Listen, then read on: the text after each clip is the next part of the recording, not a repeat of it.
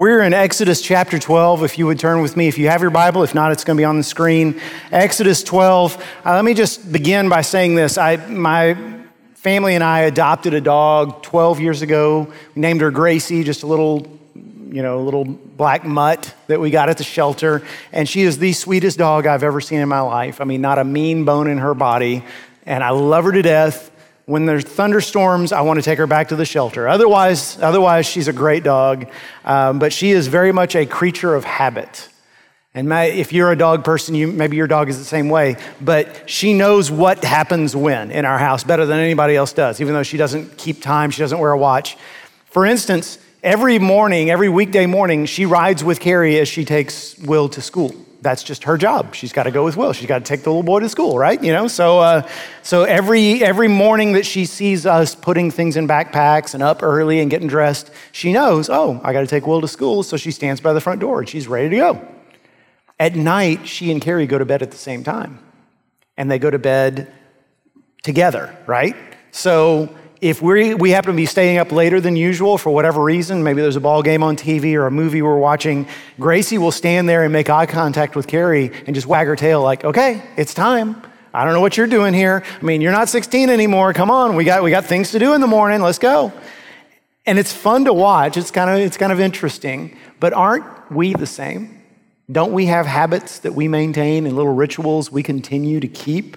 Uh, I'll give you a perfect example. My previous church, we renovated the sanctuary, and that meant that we were worshiping in the gym for about six weeks. And I remember the, the very first Sunday we did that, we walk in to the gym, and there's hundreds of folding metal chairs sitting on the basketball court. And I'm standing there looking at everything, and the service is about to start. This woman, longtime member of the church, comes and stands next to me and says, um, How do I find my pew? And I was like, oh, that's a good one. But she wasn't joking. She was like, I have to be sitting in exactly the same place that I sit normally. And I don't know how to find that because I can't worship if I'm not around the same people I'm usually around, if I don't have exactly the same view of you as you're preaching. I mean, how am I supposed to fall asleep if I'm not comfortable, right? So, and I talked to my friends who are pastors in other denominations. And they all said the same thing. So it's not just a Baptist thing, it's across denominations. People like sitting in the same spot every single Sunday, don't we? And it's fine. There's nothing wrong with that. If you ever tell someone, please move, you're in my pew, then you're a sinner and you need to repent, okay? And I'm, I'm smiling when I say that, but I mean it, okay? Uh, it is funny, though, the different things we do in churches the, the different the ways denominations vary. Now, I'm not talking about doctrine. Doctrine matters, and there are some important doctrinal differences between Baptists, Catholics, Methodists, etc. But I mean the way we do worship. How would you describe Baptist worship if you were trying to tell some non-Baptist what we do on Sunday mornings? You know, you don't want them to believe we handle snakes. That's what they believe, but that's not what happens. Now, you, you would say about 30 minutes of worship, uh, of singing, about 30 minutes of, of preaching, somewhere in there, give or take. And the, the songs we sing tend to be, I don't know if you've found that, figured this out, but they all tend to be written in one of two historical eras. So we sing songs that were written between 1850 and 1950, generally, give or take. We sing songs also, especially in this service, that were written in the last five or 10 years. And that's it. And our songs tend to be very uh, personal. They're about our personal walk with the Lord. Uh, have you been to Jesus for the saving power? Are you washed in the blood of the Lamb? We sang in our first service today. Or there songs that we sing directly to God, and we're telling Him how great He is. If you go to a mainline church, if you go to a, a, a Presbyterian or Episcopalian or Lutheran or, or, some Methodist churches, it's much different. It's, it's very liturgical, and that means there's a very definite structure to the service. They'll read a New Testament passage and an Old Testament passage that come out of their lectionary. They'll do some pre written prayers. They'll recite a creed. They may even kneel for some parts of the service. And their sermon is maybe 10 or 15 minutes. It's just a little homily. The songs are different too. When I was growing up, Baptists used to kind of snort at that and call it high church music, but I've learned to love it. It's good stuff too. It's just different.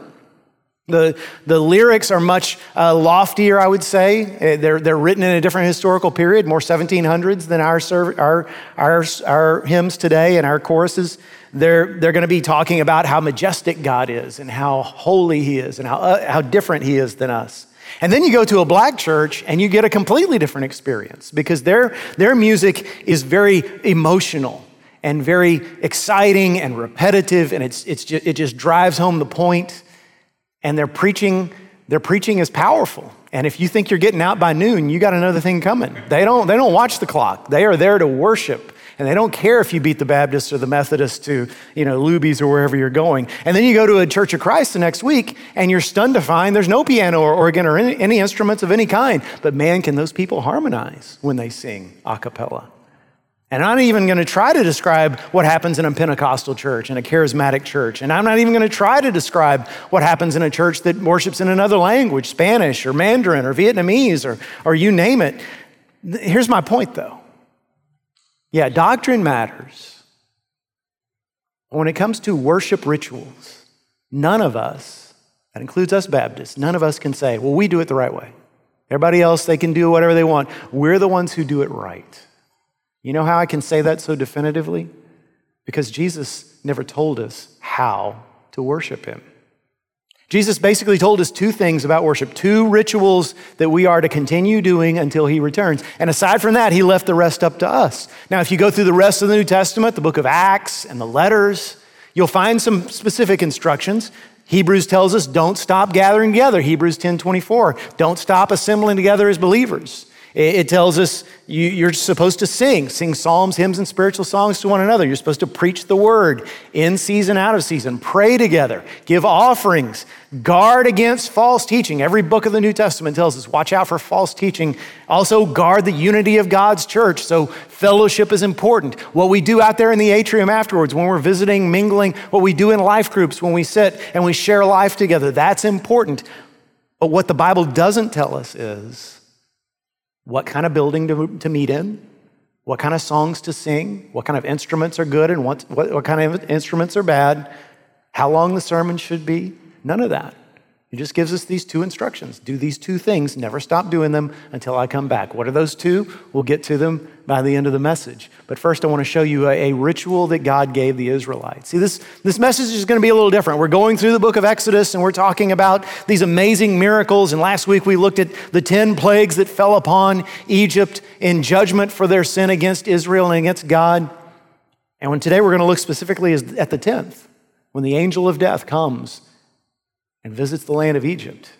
But we're not really going to focus on that event. We're going to focus on the ritual that, that came out of that event. And you'll see why as we go along, I hope. So, verse 1 of chapter 12 the Lord said to Moses and Aaron in the land of Egypt, This month shall be for you the beginning of months. It shall be the first month of the year for you. And he goes on to tell him, a year from now, when you're remembering back to what happens tonight, you're going to get together with your families and you're going to, you're going to take the blood of a lamb. And, well, first of all, he tells him tonight or, or this, this month, on the 10th of the month, every Israelite household is to go out and get a spotless lamb, a spotless male lamb, one year old. Bring it into your home, keep it there for five days. On the fifth day, the 14th day of the month, slaughter the lamb, paint its blood with a branch of hyssop, which was a shrub that grew in that part of the world, across the doorpost of your home. And then you will be protected from the angel of death. Then your firstborn will live. The blood of the lamb will protect you. And then he says in verse 13, the blood will be a sign for you on the houses where you are. That's interesting, isn't it? He says the blood will be a sign for you, not for the Lord, not for the angel, for you. We'll talk about why in a moment. He says, This day, in verse 14, this day shall be for you a memorial day, and you shall keep it as a feast to the Lord. Throughout your generations, as a statute forever, you shall keep it in as a feast. This is what I got ahead of myself in saying a while ago. So, God, in the midst of telling Moses, here's how you're going to be safe from the angel of death, he interrupts that to say, by the way, a year from now, you're going to celebrate this thing. You're going to look back on this night when your firstborn was spared. And once again, you're going to take a year old spotless lamb and slaughter it. You and your family are going to eat it. You're going to roast it, eat it together. You're going to also take unleavened bread, bread made without yeast, so just little flat bread. And for the next seven days, you'll eat just that flat bread. That's the only bread you'll eat. You'll, you'll scour your home and get rid of all the yeast. I want you to remember this because it's going to be something you'll do every year at this time of year. So then Moses goes to the elders of Israel. He summons them together. He's, he's got important inf- information for them. Remember, there were, there were close to 2 million Israelites. And they had to get the word out. Moses couldn't hit a button on his cell phone and send out a text to all two, two million. He had, to, he had to have a network of leaders who would go and spread this word so that everybody was ready for the Passover, so that everybody had the blood of the lamb on their doorposts. Moses tells them exactly what God said to him. And then in verse 24, he says, You shall observe this rite as a statute for you and for your sons forever.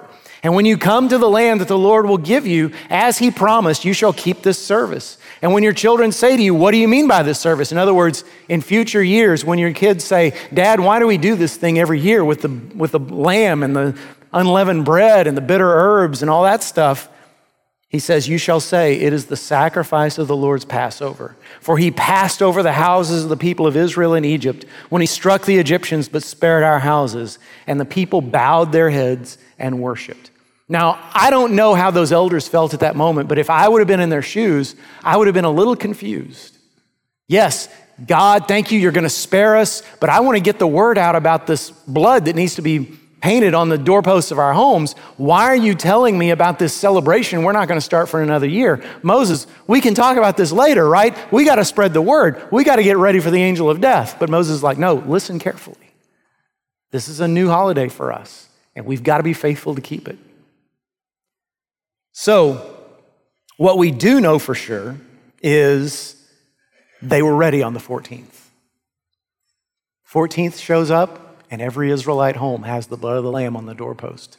For once in the Bible, the people of God perfectly did the will of God. Don't you wish we could say that today? And the angel of death passes over them. And it's a night of terrible mourning, terrible grief in the land of Egypt. We talked about this in great detail last week about how you and I should have mixed feelings when we read the stories of these 10 plagues between chapters 7 and 11. These are some terrible things that happened. At the same time, we know that God is a God of justice, that God punishes evil. And the Egyptian people did terrible things to the Israelites, and they deserve to be punished. We also know that it shows that God is willing to do whatever it takes to save his people. And we also know that God gave the Egyptians opportunity after opportunity to save themselves, to, to take hold of His grace, to repent of their sins. We know that some of them did, that, that a mixed multitude of Egyptians came with the Israelites when they left and began to worship the God of Israel instead of their own gods. And although the Bible doesn't say this explicitly, I believe with all my heart that if any of those Egyptians had painted the blood of a lamb on the door of their houses, their sons would have been spared too. What we know for sure is this in every home in Egypt, there was either a dead son or a dead lamb. There were no exceptions. In every home in Egypt, there was either a dead son or a dead lamb. And so in the middle of the night, Pharaoh summons the Israelites. His son is dead, the heir to the throne. He hears the sound of grief all across the land. He summons the Israelites and says, Get out of my sight. I don't want to see you again. Be gone before the sun comes up. And so, in the middle of the night, they have to pack all their things. Can you imagine how long it takes to mobilize nearly 2 million people? And so, for that reason, that, that's why they, they eat unleavened bread, because in that moment, they didn't have time to let their bread rise before they put it in the ovens. And so, for the next several weeks before well, what we're going to talk about in a couple of weeks, the manna starts to come. They're eating that flat, unleavened bread. But in the middle of this evacuation, in the middle of all this hustle and bustle, if you can imagine the chaos, God comes and appears to Moses at that moment and says, By the way, Moses, I've got some more instructions for you about the Passover. You know, a year from now, when you start to celebrate this, you're going to have some foreigners in your midst, and some of them are going to be believers and circumcised, and some of them aren't. And so here's how you handle that. And by the way, this is important, Moses, so make sure you communicate it. When you roast that lamb in the future, from this point on, when you slaughter and roast that lamb, make sure you don't break any of its bones. And so Moses, in the middle of that evacuation, he has to summon all those elders again and say, okay, guys, before I forget, I have to tell you exactly what the Lord told me about what we're going to do a year from now. And then they go on their way. See, we're creatures of habit. The Lord knows that. He knows that we like rituals, we like sameness, we like doing things in a certain order. And some of our rituals are meaningless. Let's face it, if you didn't sit where you sit this next Sunday, you would still be able to worship the Lord. I mean, what you sitting in the same pew is the thing that makes us comfortable because we like sameness, but it's not meaningful. There, there are rituals we have that are just silly. I'll give you an example. When Carrie and I watch U of H play on TV, we always wear red, which is just silly. because they can't see us wearing red. What I wear doesn't have any impact on the outcome of the game. And yet we just feel like, you know, that's the thing to do. And then there are rituals that are important, that are meaningful, that matter. Today, when we celebrate Mother's Day, that's not something that's written in the Word of God. That's why I don't preach a Mother's Day sermon, by the way. It's not something we're commanded to do in Scripture. But it is meaningful, isn't it? Because whoever you are, you, there is a, you're alive today because there is a woman who paid the price to bring you into the world. And there is a woman who, for at least 18 years, resisted the urge to kill you. and if you're like me, did a lot more than that. I, I, my mom was the reason I know who Jesus is. She was the first person who told me about him and lived out before me the, the walk of a, a disciple.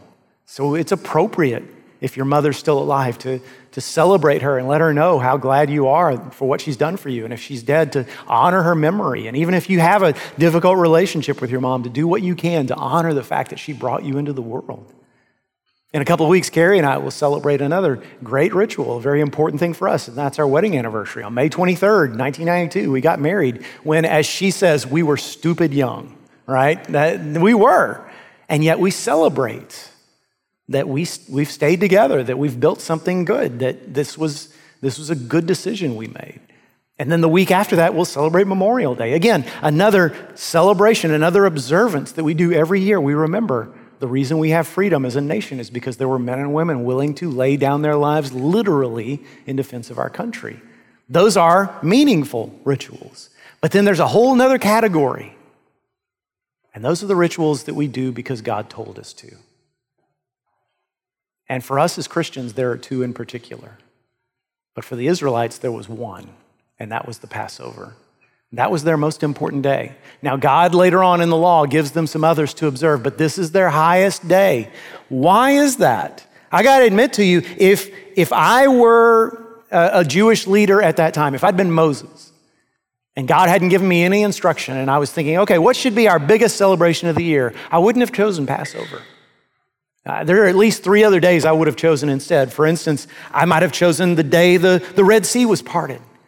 We'll talk about this next week. It's a great story. And that's the day when, as an Israelite, I got to see my enemies destroyed before me. I knew from that point on I had nothing to fear for the Egyptians because I saw them dead on the seashore. Or, or why not, why not uh, the giving of the law at Mount Sinai? We'll see this in a couple of weeks. The Israelites will make it to Mount Sinai, the mountain where Moses first met God in the burning bush. And he'll walk up that mountain and spend 40 days and nights up there and come back down with these tablets inscribed with the law of God. The law of God set the Israelites apart from all other people. God made a covenant with the nation of Israel that means Israel's different from any other country. Not, you know, America doesn't have a covenant with God. Modern day Israel doesn't have a covenant with God, but Old Testament Israel did. That set them apart. That gave them a different lifestyle than all other countries, all other peoples. And yet, that wasn't the one God told them to observe. Or why not the birth of Isaac? Remember in Genesis when 100 year old Abraham and 90 year old Sarah give birth to this miracle baby? And they're like, this is the craziest thing I've ever heard. This is hilarious. Let's call him laughter. That's what Isaac means. This, this was the beginning of a new race. Well, why not celebrate that? Why not say Isaac's birthday was when our race was founded, and yet that's not the one that was chosen? Why Passover?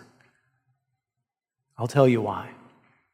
Because God wanted them to never, ever forget who saved them and how. He never wanted them to forget who saved them and how they were saved. And that's the same thing he wants us to remember every single day and every time we gather together in his name. See, it wasn't about their Jewish blood. That's not why they were saved. God didn't love the Jews more than any other group of people. It wasn't about their righteousness and their ability to follow the law that he gave at Mount Sinai. It wasn't about the fact that he hated their enemies like we thought he did at, at, at the Red Sea. And by the way, that's why in verse 13 it says that the blood on the doorpost is a sign for you, Israel, not for me, God, or for the angel of death. Because the angel of death doesn't need a sign. The angel of death has the mind of God, knows where to go. God doesn't need a sign. We do. The Israelites, when they painted that blood on those doorposts, knew I'm only going to be saved by the blood of something innocent. I'm only going to be saved because something died in my place. And that's, that was true every year after that. Can you imagine being a little Israelite boy or girl, and every year in March or April, your dad would go out into the flock, or if y'all didn't have sheep, he'd have to go and buy one from a shepherd. And he'd get, he'd get a spotless male lamb, and he'd bring it into your house. And for five days, you and your brothers and sisters would play with this lamb. This lamb was in your home with you. And on that fifth day, your dad would take a long knife and take that lamb outside, and he would slaughter it, and y'all would eat it together as a family with bitter herbs and unleavened bread and, and cups of wine. And I know it was different to grow up in Israel thousands of years ago. I mean, kids today are soft. They would have gotten attached to the lamb. I know that probably didn't happen back then, but still, but still, I guarantee you every year, it was a powerful object lesson to see the only reason we still exist as a people is because something innocent died in our place. Every year it was a reminder. The only reason my forefathers left Egypt alive is because something innocent died in their place. And that's why the Passover was an every year thing. That's why God insisted upon it. And you would think that if you grew up knowing that, it would make you humble. There's no reason for arrogance when you didn't save yourself. It would make you aware of your dependence upon God. It would make you eager to obey Him and to give Him thanks for saving you by His grace.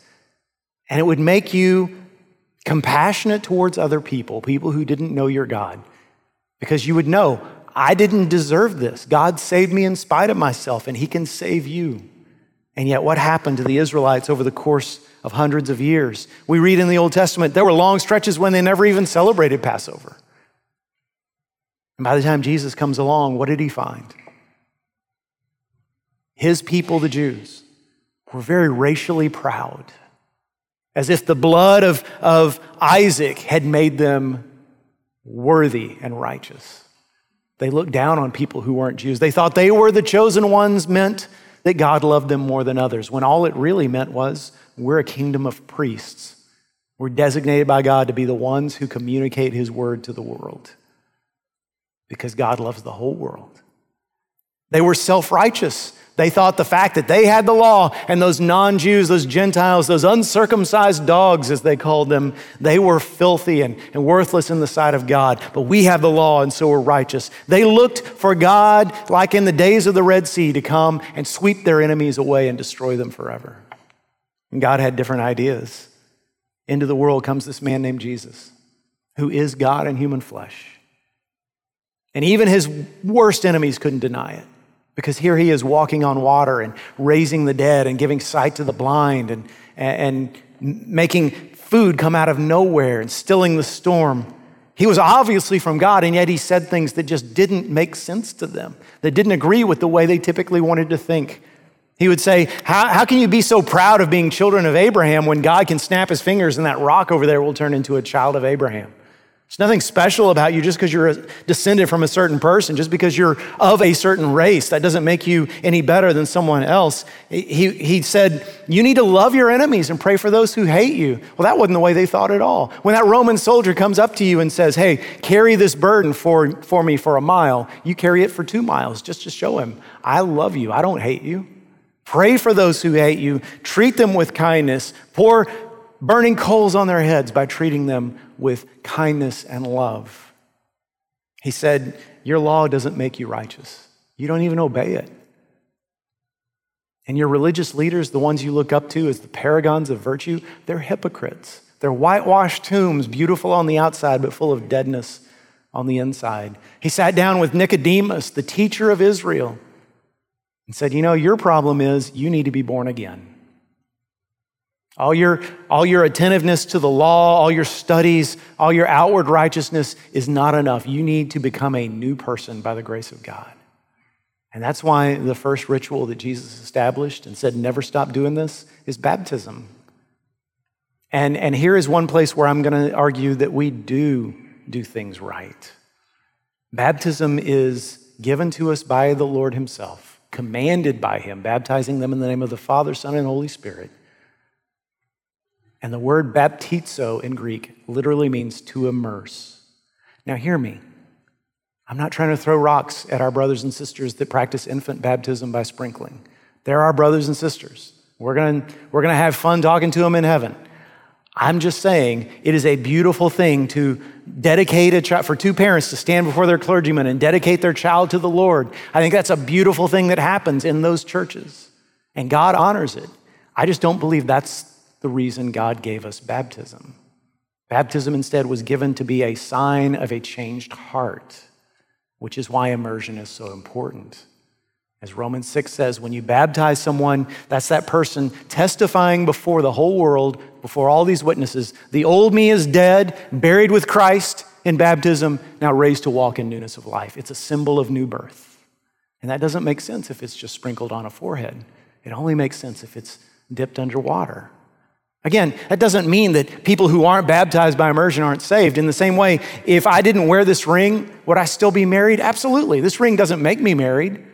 But I want people to know I'm married. That's why I wear it. And if God has changed your life, why wouldn't you want people to know that? Why wouldn't you want to, to do this incredibly meaningful and significant thing where you say, Christ has changed me forever? And I, I want to shout it to the rooftops. Next week, we're going to be privileged to baptize three people in this service. And if you haven't been baptized by immersion as a believer in Jesus Christ, I'd like you to, to invite you to give us a call this week or tell me today that I want to be part of that. We, will be glad to add you to, uh, to our list. And you can be baptized here to do to next week as well. So let's talk about that second ritual Jesus established. See, one night, Jesus and the disciples celebrated Passover together in Jerusalem. They'd done this every year, their whole lives, but this year was different. Jesus went off script. He took the unleavened bread and he broke it and he said, This bread is my body. Think about it. The fact that God became flesh is a miracle, unforeseen. Jesus said, My flesh was created to be broken for you. He took the cup, the cup of wine, and said, This, this wine is my blood my blood that will be shed for you, blood of a new covenant. There will be a new way for you to come to know God. No longer will you have to go to Mount Sinai and obey every one of the laws because I've obeyed the laws for you. No longer will you have to do your best and hope that it's enough. No, you'll know because the Holy Spirit will be in you. You'll be forgiven from head to toe. You'll be mine, and you can boldly approach the throne of grace. As another preacher better than I has said, the only person who can walk into the king's bedroom and ask for a glass of water at two in the morning is a child of the king. And you and I are children of the king because of the blood of Jesus. And that became our second ritual. But they didn't know that at the time. You see, a few hours later, everything Jesus said took place. Middle of the afternoon that next day, they stood watching him slowly die. And about three o'clock, a Roman soldier took a piece of wood or iron, walked up to the man being crucified next to Jesus, and broke his legs to hasten his death. They wanted him dead before the sun went down. They went to the man to Jesus' right. They did the same thing, cracked both legs so that he would die quickly. Then they came to Jesus and found he was already dead. And they left his bones unbroken. But three days later, he was alive again. And the disciples began to rethink everything. Slowly, they began to put the pieces together of all the things they'd been taught began to fit together in a way they'd never seen them before. You can picture them sitting in a room saying, Hey, remember the night before he was arrested when he said, Greater love has no one than this, that he laid down his life for his friends? That's what he was doing for us at the cross, wasn't he? And another one you, you can imagine saying, Yeah, but do you remember how he talked about the wine and the bread have a new meaning, but he didn't even mention the lamb? Why was that? Well, I guess it's because he was the lamb. Jesus was the Lamb. remember what John the Baptist said in John 1:19, the behold the lamb of God who takes away the sin of the world. And they began to understand it this way, as Paul would write in 1 Corinthians 5 7, Christ is our Passover lamb. Peter in 1 Peter 1.19 said, We were ransomed from our sins with the precious blood of Christ, like that of a lamb without blemish or spot. And I imagine them figuring this out together, sitting there, and Peter saying to Simon and or to Andrew and, and to, uh, to James and John and the others, Hey, do you guys remember Jesus ever sinning? I mean, do you ever remember him getting angry and saying anything he shouldn't or lying or, I mean, anything? No. Bartholomew is like, Not me. Thomas is like, Nope, not me either. Could it be? Is that why he was the Lamb of God? Because he was spotless? Because he was perfect? I guess so. Otherwise, he would have been dying for his sins, not ours. You see the pieces start to fit together, the wheels turning as they're understanding truths that have been planned since the beginning of time. And then somebody says, Hey, wait a second, that's why he died before the soldier could break his legs. Now I get it. His, none of his bones were broken. He was the Passover lamb. And finally, it began to dawn on them through the power of the Holy Spirit. All those prophecies they'd heard before began to make sense and they understood Jesus was not a failed revolutionary. He wasn't a victim of oppression. He was a triumphant Savior. He wasn't somebody who came to be a miracle worker or a prophet or an example. He came to die for our sins, to die in our place. He was the Lamb of God who took away our sin once and for all. Because the sinless Savior died, my sinful soul is counted free. For God the just is satisfied to look on him and pardon me as we just sang. And that's why that second ritual that Jesus commanded us to perform and never forget is the Lord's Supper, which we're about to take today. I hope you grabbed one of these on your way in. Because when we eat the bread and we drink the cup, we're reminded that we're saved only because Jesus died for us. See, Jesus knew that our hearts are prone to wander. And we can start to turn to other things and think, well, I'm really great because I've achieved a lot in school or, or I've achieved a lot in the workplace or because I'm exceptionally physically attractive or, or athletic or because I'm very, very intelligent or I'm good with numbers. I've accumulated a lot of wealth. Those are the things that make me significant. And Jesus is like, no, all, that things, all those things are going to go away, but my death for you will last forever. And others of us would become strong Christians, and over time we'd become proud because that's what religion does to you when it's divorced from the gospel. You become arrogant, you become self centered, you become uh, just like the, the Israelites were in Jesus' time, proud of yourself. But when you come back to the cross, when you come back to the bread and the cup, and you remember, I am saved only because someone innocent died for me. Someone who did not deserve to die died in place of someone who did deserve to die. What reason do I have ever to be arrogant? How dare I ever act proud?